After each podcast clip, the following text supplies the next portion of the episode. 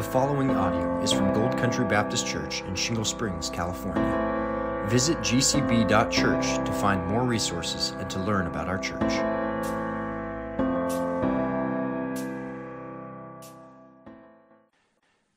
Well, let's continue our worship in the book of Exodus, chapter 15. If you would turn there, and this is the second half of the Song of Moses. And you may have noticed in the scripture reading earlier from Revelation that this is something to the end of time. God's people sing the Song of Moses and the Song of the Lamb. It's a song that speaks of God's justice, God's holiness, but also his redeeming grace for his people. And we'll see those themes again. We, we saw last week the Lord is a warrior. And we left off in verse 12 where it says the enemy was swallowed up in victory. And I quoted how Paul takes that language and applies it to our last enemy that is death, that is swallowed up in victory. And he says, Thanks be to God who gives us the victory through Jesus Christ. Part two of the song starts in Exodus 15. And I want to begin reading in verse 13 down through the end of the chapter. This is the inspired, inerrant, infallible, and infinitely sufficient word of our living God. And this is a song to God, verse 13 of Exodus 15. You have led in your steadfast love the people whom you have redeemed. You have guided them by your strength to your holy abode. The peoples have heard, they tremble. Pangs have seized the inhabitants of Philistia. Now are the chiefs of Edom dismayed. Trembling seizes the leaders of Moab. All the inhabitants of Canaan have melted away. Terror and dread fall upon them because of the greatness of your arm. They are as still as a stone until your people, O Lord, pass by. Till the people pass by whom you have purchased, you will bring them in and plant them on your own mountain the place, O Lord, which you have made for your abode, the sanctuary, O Lord, which your hands have established. The Lord will reign forever and ever. For when the horses of Pharaoh with his chariots and his horsemen went into the sea, the Lord brought back the waters of the sea upon them. But the people of Israel walked on dry ground in the midst of the sea. Then Miriam, the prophetess, the sister of Aaron, took a tambourine in her hand, and all the women went out after her with tambourines and dancing. And Miriam sang to them, Sing to the Lord, for he has triumphed gloriously. The horse and rider he has thrown into the sea. Then Moses made Israel set out from the Red Sea, and they went into the wilderness of Shur. They went three days in the wilderness and found no water. When they came to Marah, they could not drink the water because it was bitter. Therefore, it was named Marah, which means bitter. And the people grumbled against Moses, saying, What shall we drink?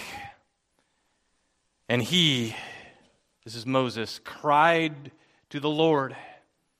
And the Lord showed him a log, and he threw it into the water, and the water became sweet. There the Lord made for them a statute and a rule, and there he tested them, saying, If you will diligently listen to the voice of the Lord your God, and do that which is right in his eyes, and give ear to his commandments, and keep all his statutes, I will put none of the diseases on you that I put on the Egyptians, for I am the Lord your healer. Then they came to Elim, where there were twelve springs of water and seventy palm trees, and they encamped there by the water. I want you to imagine today you go home from worship encouraged. You've seen some things in God's Word that you've never seen before. The, the, the, music and the lyrics of some of what you were singing, it, it, it, moved you. It had you moving. You know, maybe not as much as Miriam dancing, but you were, you were moving. you were moved by it. You're, you're still humming maybe a particular lyric that was meaningful to you as you, as you drive home. But then you get home and the power is shut off and your water is shut off. And then while you're there, before you can go out, you get snowed in. You can't get out. And your cell service is cut off. So now we're really getting bad, right? You've heard that PG&E and EID, it's going to take them days before they can resolve this issue. It's now Wednesday. You weren't prepared. You, you haven't had any water to drink for three days. But then you, you remember we've got some water in the garage and you find it, but it's, it's old and it's bad and it's bitter and you just can't drink it at all. Imagine, though, if you've been three days in the desert sun with no water. I mean, this isn't, that's hard for us to imagine. Three days in the desert with no water. You are about to die, literally. That's where this chapter takes us. But many of us are going to be taken to a place of testing, maybe even as you go from worship today. There's going to be things that you haven't anticipated. We get tested typically by far less things than Israel was tested. We have what we call first world problems. And the test is this Will inconveniences reveal your ingratitude? Will you grumble when things don't go the way you prefer. And remember, Israel is in a life and death situation. We get in situations where just life isn't best, and there's a temptation for us to be bitter, even. And there are significant challenges that people in this room are facing physical challenges, situations that, that maybe you don't see how it's going to change, or, or limitations that you don't see healing from. Maybe some of you have already encountered some sort of a challenge today, maybe even on the way. Maybe even that is spilled out, even in your speech already today. And all of us, in some way, as we go from here, there's going to be a test ahead of us. And the test is will you go from praising to complaining? We're praising God here as we're together, but are you going to go to complaining as you go from here. And we can all go there. We can go from glorifying God to grumbling at others far too quickly and easily. We're magnifying Christ here, but we can go to murmuring, criticism, even as we go from here. We can go from worshipers to whiners. We think of our kids being whiners, but we, as we get older, just have different ways that we do that. And like Israel here, our spiritual life can go from this high time to a spiritually dry time. And, and let's remember, even the Lord Jesus, think of that high point of his early ministry when he's, he's being baptized and Spirit comes down in a dove. This booming voice from heaven says, This is my beloved Son in whom I am well pleased. And, and, John says to the people, Behold, the Lamb of God who takes away the sin of the world. He fulfills all righteousness or begins to do that. But then the gospel writers tell us right after that event, he goes out to the desert, he goes out to the wilderness. He goes from the waters of the Jordan to the wilderness of Judea to be tempted, to be tempted by physical need. And I think sometimes when we're being tested, we wouldn't say this, but we, we think we deserve better than Jesus and what he went through. And we've, we've talked before in other messages about how when we grumble, we're not humble. And we're actually insulting the Lord who is over all things in our life and is there to help us and is intending this for our good. And so we're no better than Israel here. But this passage can help us better respond to that next test that could come today or in the days ahead. And God's going to show us here his power to transform bitter to sweet. But not only that, he has power to transform our bitter grumblings to sweet praise to him. He is the Lord, our healer. That's how he reveals himself. He can heal from any disease, he can also heal from discontentment. He can heal from wounds of the past or hurts in the present, and he can take his people from complaining back to praising. And the first reality we're going to see as we walk through this text that helps us in that is number one, give thanks for God's steadfast love. This is where the passage starts. This is God's way of praising instead of complaining. In the first verse we read, verse 13, give thanks for God's steadfast love. It says, You have led in your steadfast love the people whom you have redeemed. You have guided them by your strength to your holy abode. At this point, his holy presence is, is in the cloud and it's in the fire, and he's leading them toward that, but he's also leading them to later where that's going to be in the tabernacle his, his holy presence there. And then later, when they get into Canaan and into Jerusalem, it's going to be in the temple. But he's already leading them toward that. It's by his strength that he's going to lead them to Mount Sinai, that holy mountain, and then to Mount Zion later to worship with thanksgiving. But the, the whole context here is, is giving thanks and praise to God. And, and in verse 13, the key word that we didn't look at last time is the word steadfast love.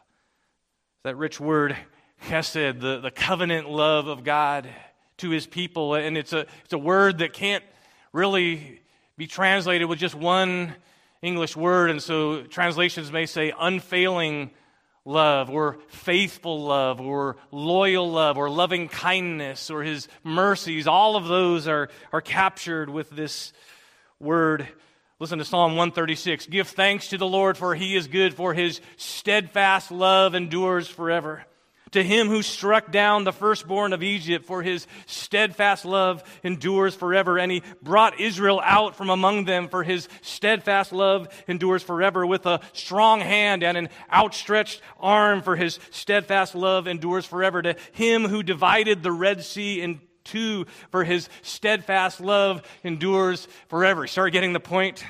That that was to be responsive, even reading. And so uh, he made Israel pass through the midst of it, for his steadfast love endures forever. He overthrew Pharaoh and his host in the Red Sea. Say it with me. His steadfast love endures forever. To him who led his people through the wilderness, for his steadfast love endures forever. Give thanks to the God of heaven, for his steadfast love endures forever.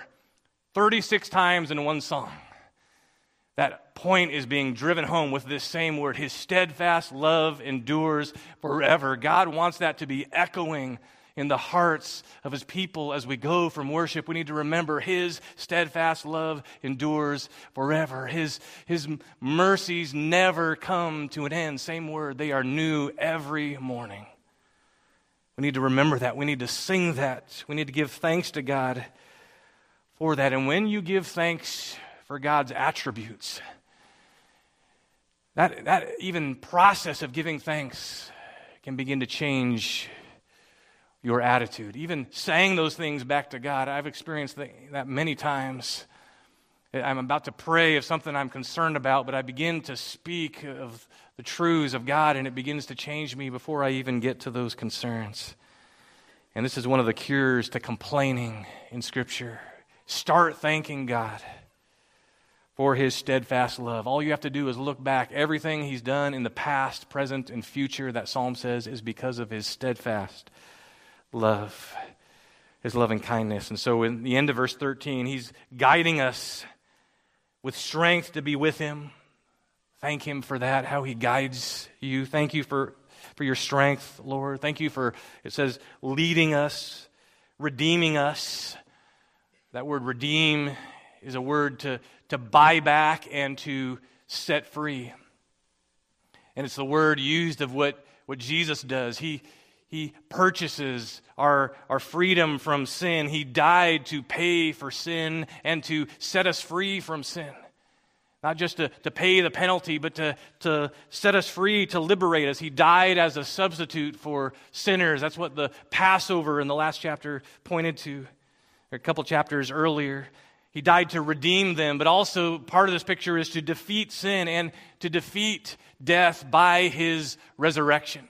So he didn't stay dead. He rose again to show his power and his strength that this verse talks about that leads us as he redeems us. I read this by B.B. Warfield from another century. He wrote this There is no one of the titles of Christ which is more precious to Christian hearts than Redeemer. He says, Redeemer expresses appreciation of what it cost him to procure this salvation for us. It is the name specifically of the Christ on the cross. Whenever we pronounce the word Redeemer, he says the cross should be placarded before our eyes and our hearts should be filled with loving remembrance, not only that Christ has given us salvation, but that he paid a mighty price for it.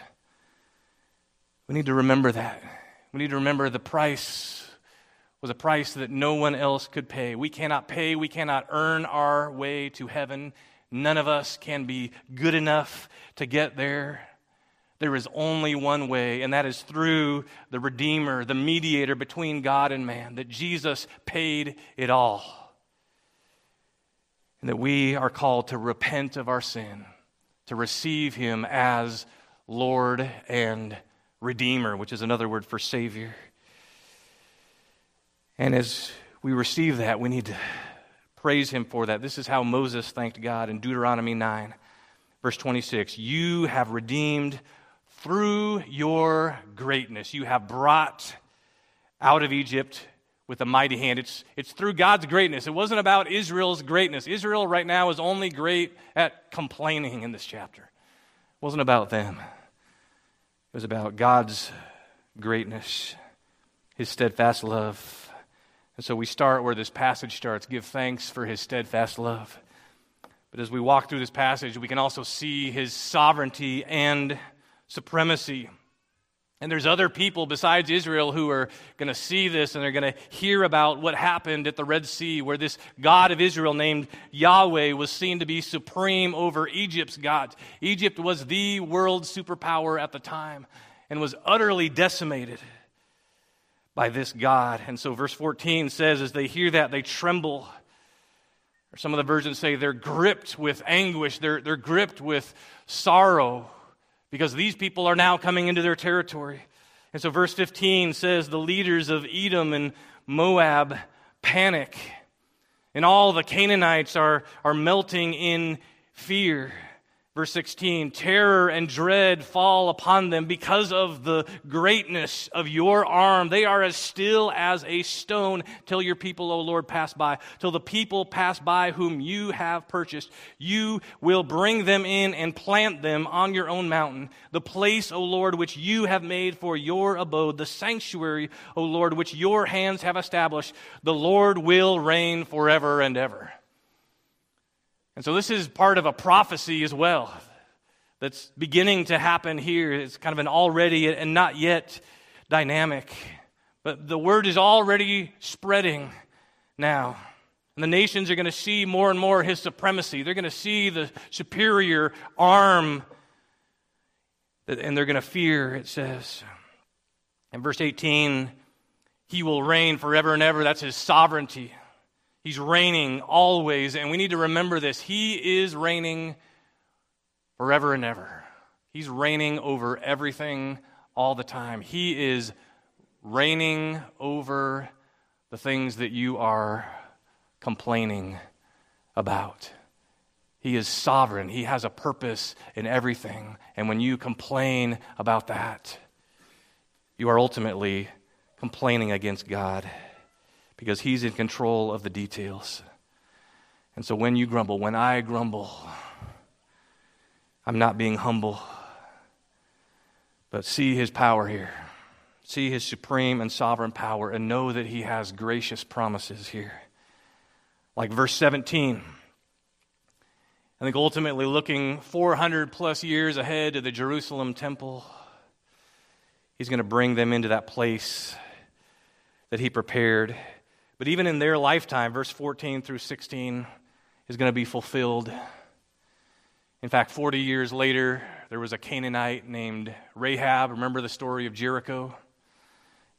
The, the people of Jericho had seen at least they'd heard about God's supremacy, God's sovereignty. And, and this is what, when the spies went into that great walled city of Jericho and they went into the home of Rahab, this is what she told them I know that Yahweh has given you the land, and the terror of you has fallen on us and all the inhabitants of the land have melted away before you. She's using the same languages here. For we have heard how Yahweh dried up the water of the Red Sea before you came up out of Egypt.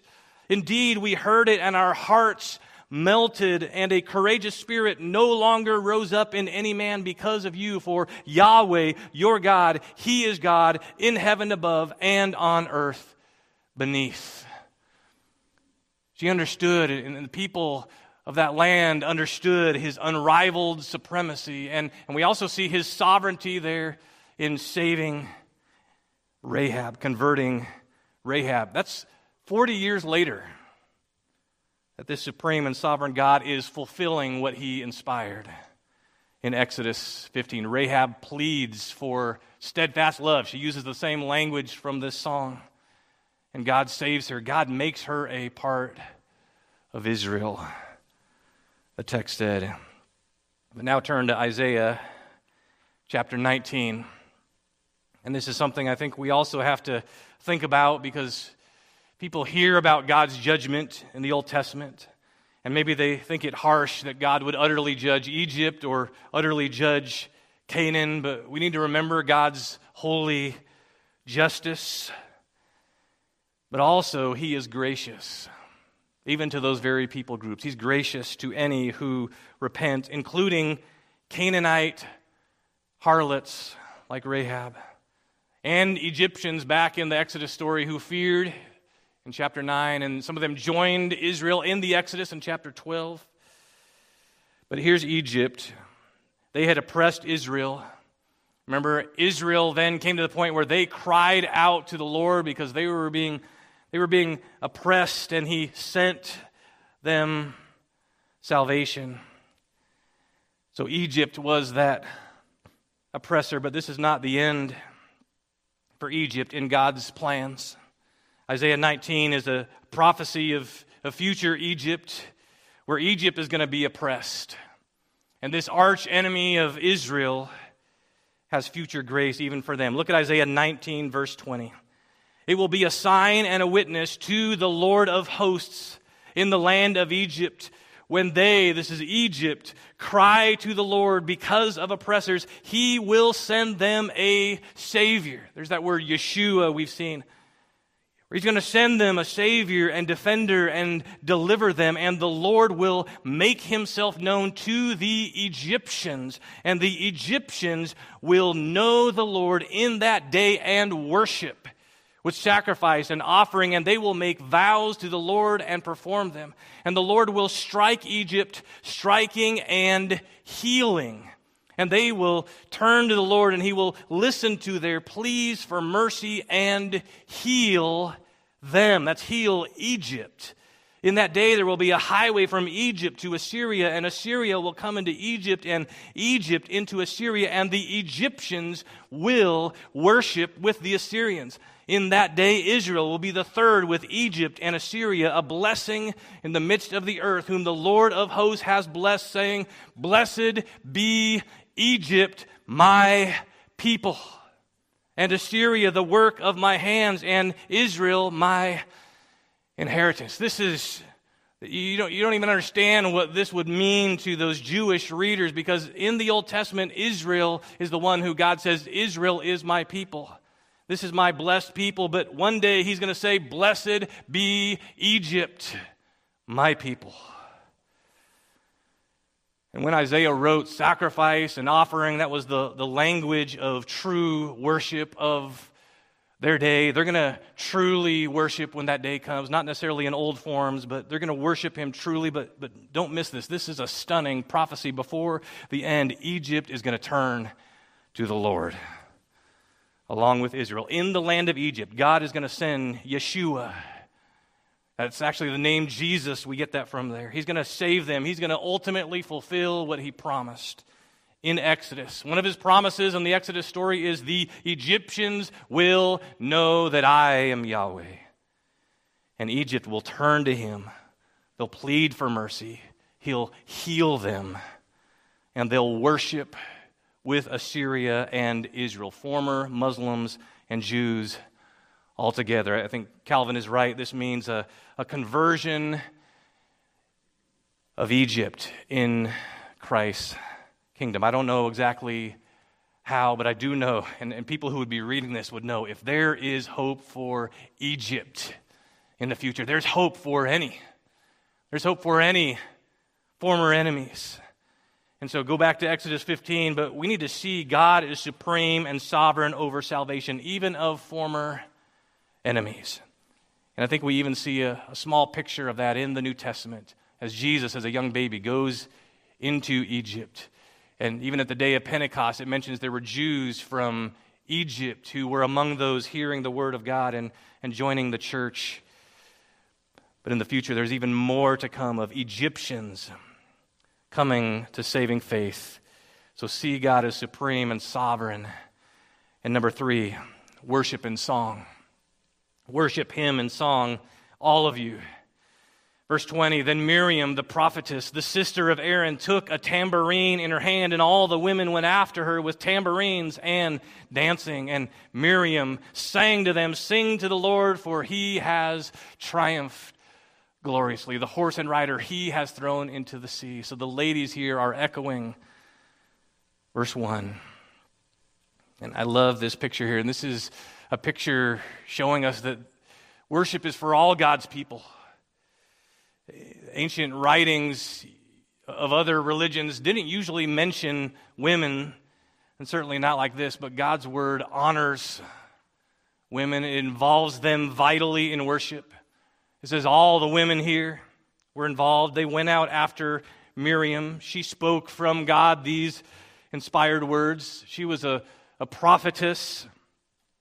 That this is a, a role of, of speaking the truth of God. And not to be confused with the, the shepherd teacher role of her brother Moses, but this is an important role that she's given. There, there's only a, a handful of, of others who are named as prophetesses in Scripture. She's the first. She's honored in this very special way. And in the New Testament, God again would come to speak directly to a woman named Miriam. At least that's what she would have been called by the Jews. We call her Mary. The Greek or the English version is Mary, but Mary and Miriam is, is the same name. And then there's an, as Mary with Joseph goes to the temple there, there's an elderly prophetess named, anyone remember her name? Anna. Anna comes. And she has this special revelation that she's going to see Jesus, the baby Jesus, in the temple. She, she may have been about 84 years old. God spoke to and through Anna. It says she went all around the city speaking to any who were looking for the redemption of Jerusalem. What a blessing she had to go around and be an evangelist in the city of Jerusalem when so many of the men of Israel weren't paying attention to what was happening. Anna gets to be an evangelist for the Lord. Miriam is probably even older than Anna. Because if, if you do the math, Moses, it said, was 80 years old at this time. Um, she was his older sister on the banks of the Nile. Remember when he's in the basket? Uh, she was old enough and brave enough to speak to the, the daughter of the king. So uh, it's it's, uh, she may have been close to 90 years old.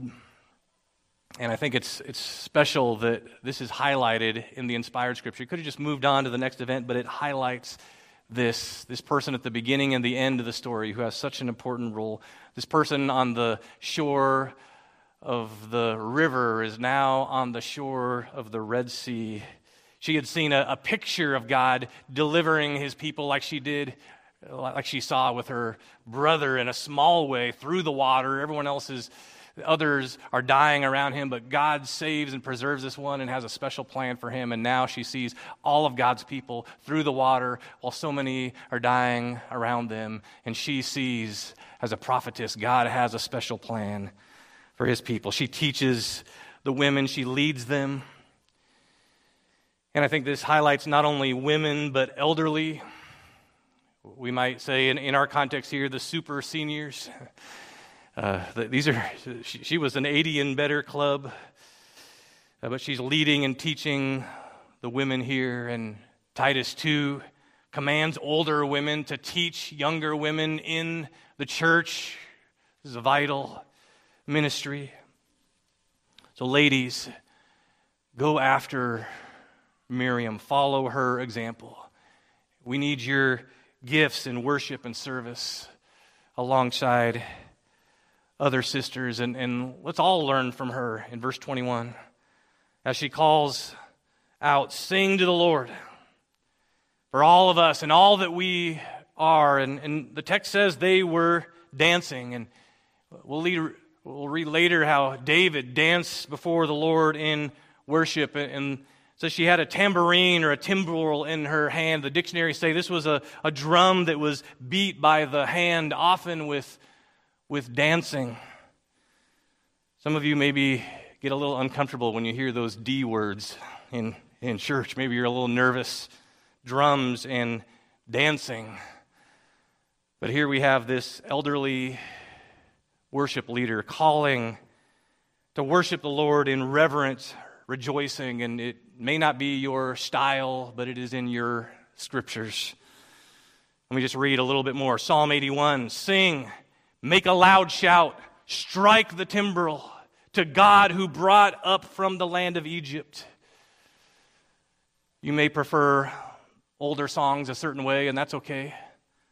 But Psalm 149 uses some of the same language to say, Sing to the Lord a new song and his praise in the congregation with dancing. Let them sing praises to him with timbrel. Psalm 150. Praise God in his sanctuary. Praise with tambourine and dance. Praise him with strings and pipe, or the King James has organs, with loud clashing cymbals. Let everything that has breath praise the Lord. That's how the Psalms end. And the New Testament says the Psalms are to teach and admonish us in our worship. And those Psalms admonish us and, encourage us and urge us in all that we are to sing and praise to the Lord, along with hymns and a variety of songs. We should be moved as we sing. And it's okay to move even a little bit. If you don't lift a hand, at least lift your voice. If you're not comfortable shouting aloud, can you at least say amen from time to time?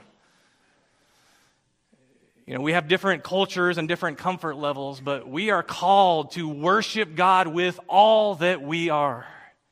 We're to glorify and enjoy Him in our expression and, and even emotion as long as it is driven by the truth. Amen? Some of you maybe aren't sure if you should say amen, but just, just keep pursuing these things. Worship and song, all of you. And then, fourthly and finally, trust the Lord who transforms and heals.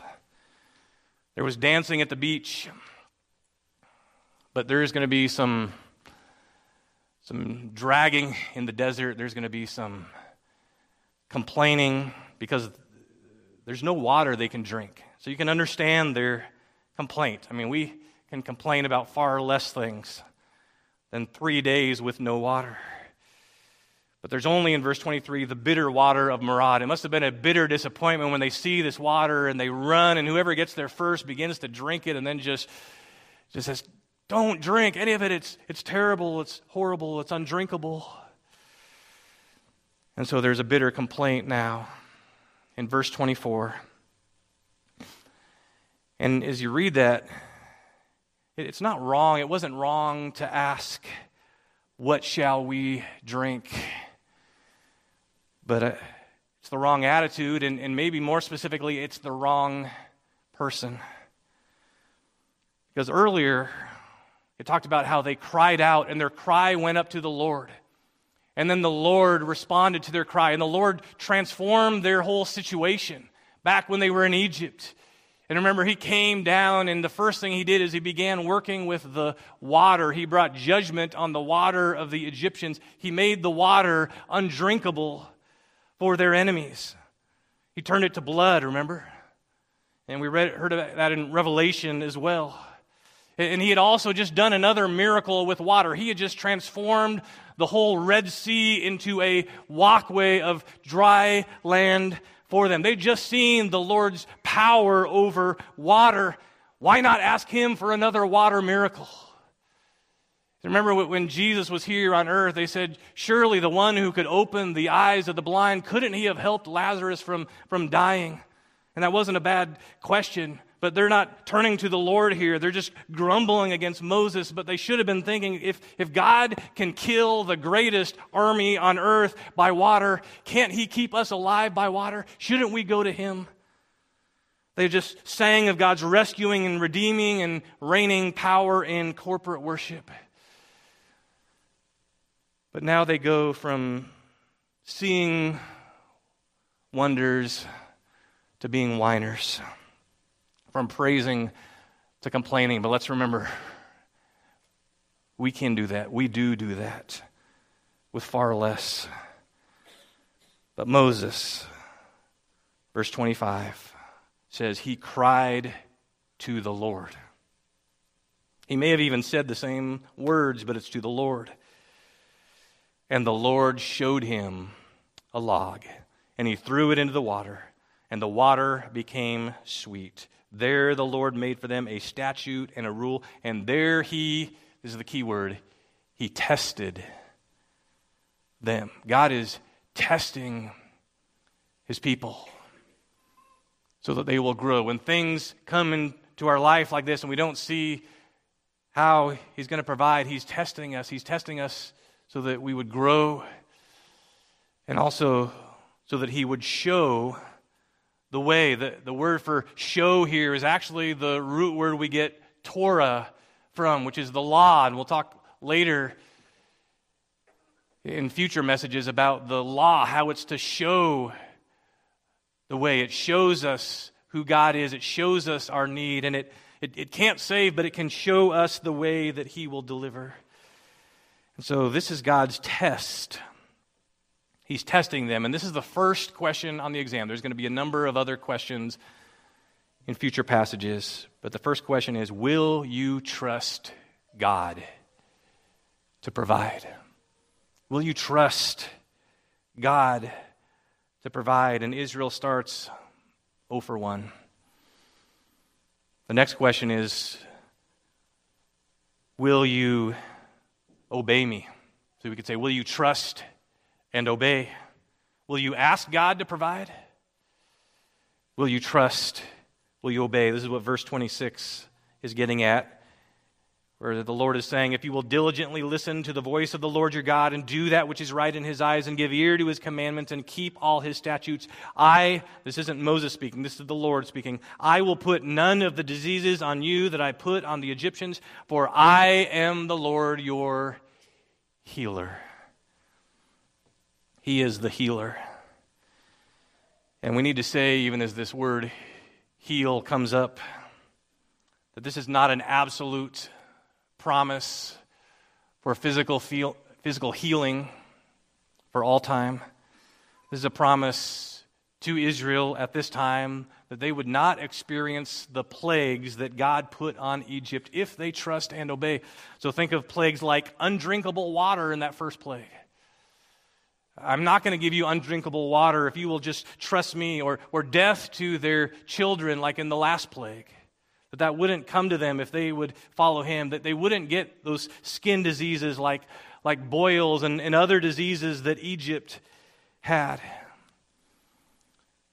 But this is not, as I said, an absolute promise for physical healing for all time. You can turn on Christian TV today, you can see faith healers who say today you won't get diseases if you just if you're just faithful to obey, if you just have enough faith, or that if you do have a disease or disability or illness, God will heal you if you have enough faith. That is false. That is bad theology. That is horrible. That is heretical. And that is hurtful to God's people. That is not true.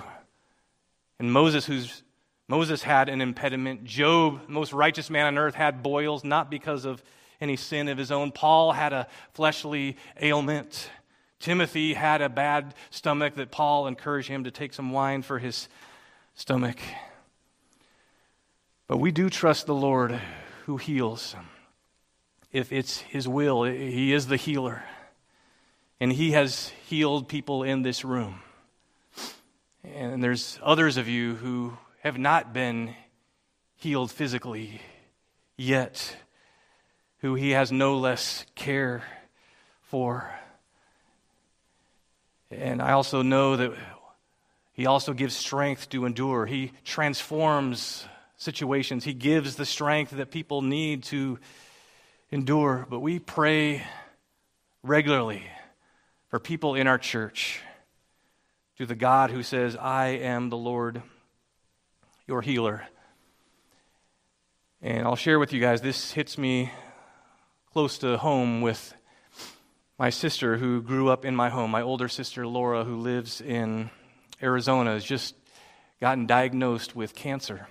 And she's starting chemo this month. And the, the surgery or the stage of that is, is to be determined. And so next Lord's Day, I, I won't be with you here because I'll be with her. But this is this has been dominating my thinking as I'm reading about the Lord, our healer, and I am praying and trusting that he can heal and or transform in the process.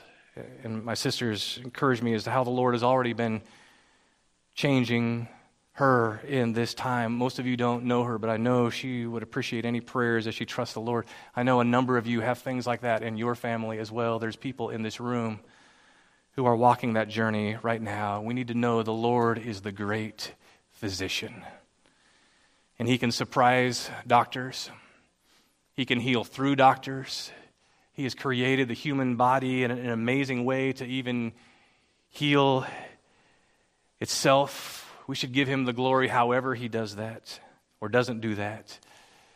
And there is an ultimate, final sense in which there is healing that every believer will have, but sometimes that healing is taking them to heaven or they're completely free from pain and all of that. But I, I know some are on journeys right now. You have other worries right now. You have uncertainties right now about your situation, about your future maybe physical, financial, it may be relational things that you can't seem to heal.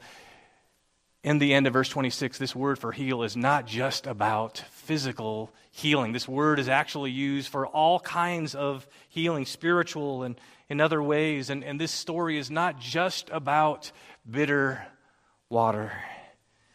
This story also reveals that there's things that can come out of our heart when we're going through difficulty that sometimes aren't good. They overflow from sinful hearts. Bitterness can come out from us in these times. And, and I, I love the story of the book of Ruth, which actually is, has several connections to this chapter, where Mara isn't just a place, it's a person. Don't call me Naomi, she told the ladies of Bethlehem.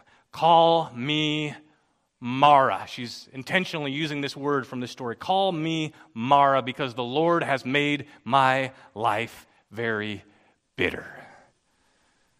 That's one way that even a true believer can, can go. They can become bitter. That's the place in Exodus 15. She's coming back from Moab, which is also the place in verse 15. But God transforms Naomi in the story. God begins to heal her, to see the truth of verse 13. His steadfast love, it's, it's the word that, that comes up in the story of Ruth, that she has her eyes open to see that God's steadfast love has not ceased. He has not stopped showing loving kindness, steadfast love, chapter 2 of Ruth. And by the end of the story, the women are going to tell Naomi this Praise be to the Lord who this day has not left you without a kinsman redeemer. He will renew your life, He will sustain you in your old age. It's just a wonderful story look at Ruth 1 and then look at Ruth 4, the beginning and the end of the story, and see that transformation and healing in Naomi, who wanted bitter to be her identity, but she sees that she is blessed. And how sweet for her to hold that newborn baby at the end of that story. She holds this baby, and the author of Ruth says this baby would be the grandpa of David the grandpa of David. And Rahab, by the way, is the mom of Boaz according to Matthew 1. Uh, she's also redeemed in the family tree of the great Redeemer. I mean, it's just so wonderful, God's grace, even to these very peoples, and even the connection of how all Scripture is connected together, leading to Jesus, and even this language of a tree. In verse 25, God showed Moses a log. Literally, the word is tree. He showed him a tree, and that would be the remedy to bitterness. They're about to die after three days of thirst, but this tree transforms the water to give life instead of death. And Israel needed more than sweeter water. But isn't that interesting? God could have just taken the bitterness away, but He didn't just take the bitterness away of the water, He made it sweet even. But they need more than sweeter water to drink. They ultimately needed a Savior. And that's where this is all pointing them to. And Moses earlier used this same word tree in Genesis 2. Remember, there was this tree of life. And there were these waters, and everything was, was wonderful in this land, but sin cut them off from all that. But Scripture is going to later talk about how God will transform creation. There's going to be these springs of water again, there's going to be this tree of life. And the Bible says, for the healing of the nations. And God would later show the way there by another tree. It would be the tree where Jesus drank the bitter cup of God's wrath that we heard about earlier, that the whole world, deserves, but Jesus came and he drank the fullness of that wrath for those who would believe in him. Here's what 1 Peter 2 24 says He himself bore our sins in his body on the tree. And then it says, For by his wounds you have been what? You've been healed through his wounds. And that, that clearly is applying to, to spiritually. There's spiritual healing through his wounds. But even in wounds that we have, we can be healed of those as well. It's so sweet to trust in Jesus, isn't it? The song talks about the cleansing, healing waters that come from him. John Newton wrote, Amazing grace, how, what? Sweet the sound. And this is the language all over what we sing. Here's what John Newton also wrote Bitter waters, he said, from this desert flow. They taste of sin and woe. But listen to this there's a wonder working wood. I've heard believers say it can make these bitter waters good, it can take the curse away. When they by faith behold the cross, though many griefs they meet, they draw again from every loss and they can find the bitter sweet. The cross on which the Savior died and conquered for his saints. This is the tree by faith applied which can sweeten all complaints. I love that. Through the tree of the cross, our complaints can be sweetened. That's the power of the cross for every bitter thought, every evil deed. It can transform our complaining to praising.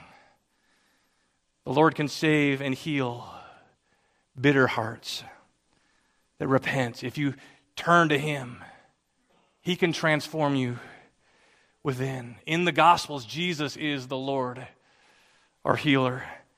And like verse 18, we can say, The Lord Jesus will reign forever and ever. He is the majestic sweetness that sits enthroned and reigns above. And like in verse 17, when it says God would go to prepare a place for them, I think of how Jesus said, I go to prepare a place for you. That where I am, there you may also be. We call that place the sweet by and by. It's, it's that place where that one day that sweet chariot will come to carry home those who believe in the sweet Savior. Some of you are looking forward to that day. We all need to look forward to that day more and more. That sweet by and by where we'll rest on that beautiful shore. We need to think more of heaven. We need to live more in light of what matters and to know that we're redeemed by Jesus, like verse 13 says. He has the sweetest name on earth. It's the sweetest name I know. May He keep us singing as we go. Amen. Let's pray and then let's praise this Lord who transforms and heals. Thank you, our Father, for giving us your Son. I ask that you would forgive us our grumbling. Give us grace to help us give thanks instead, even today when we're tested as we go from here. I would ask that you keep a root of bitterness from rising up among us that would defile many in relationships. And that you would help us even today when we're tempted to murmur or to complain about our life, that you would remind us that you are supreme and you are sovereign over everything in our life, that you are intending and working for our good. We praise your steadfast love that spread the feast that sweetly drew us in so that we wouldn't perish in our sin as we deserve. And I ask that you would turn our complaining to praising that there is a Redeemer. Help us to sing to him in his name. Amen.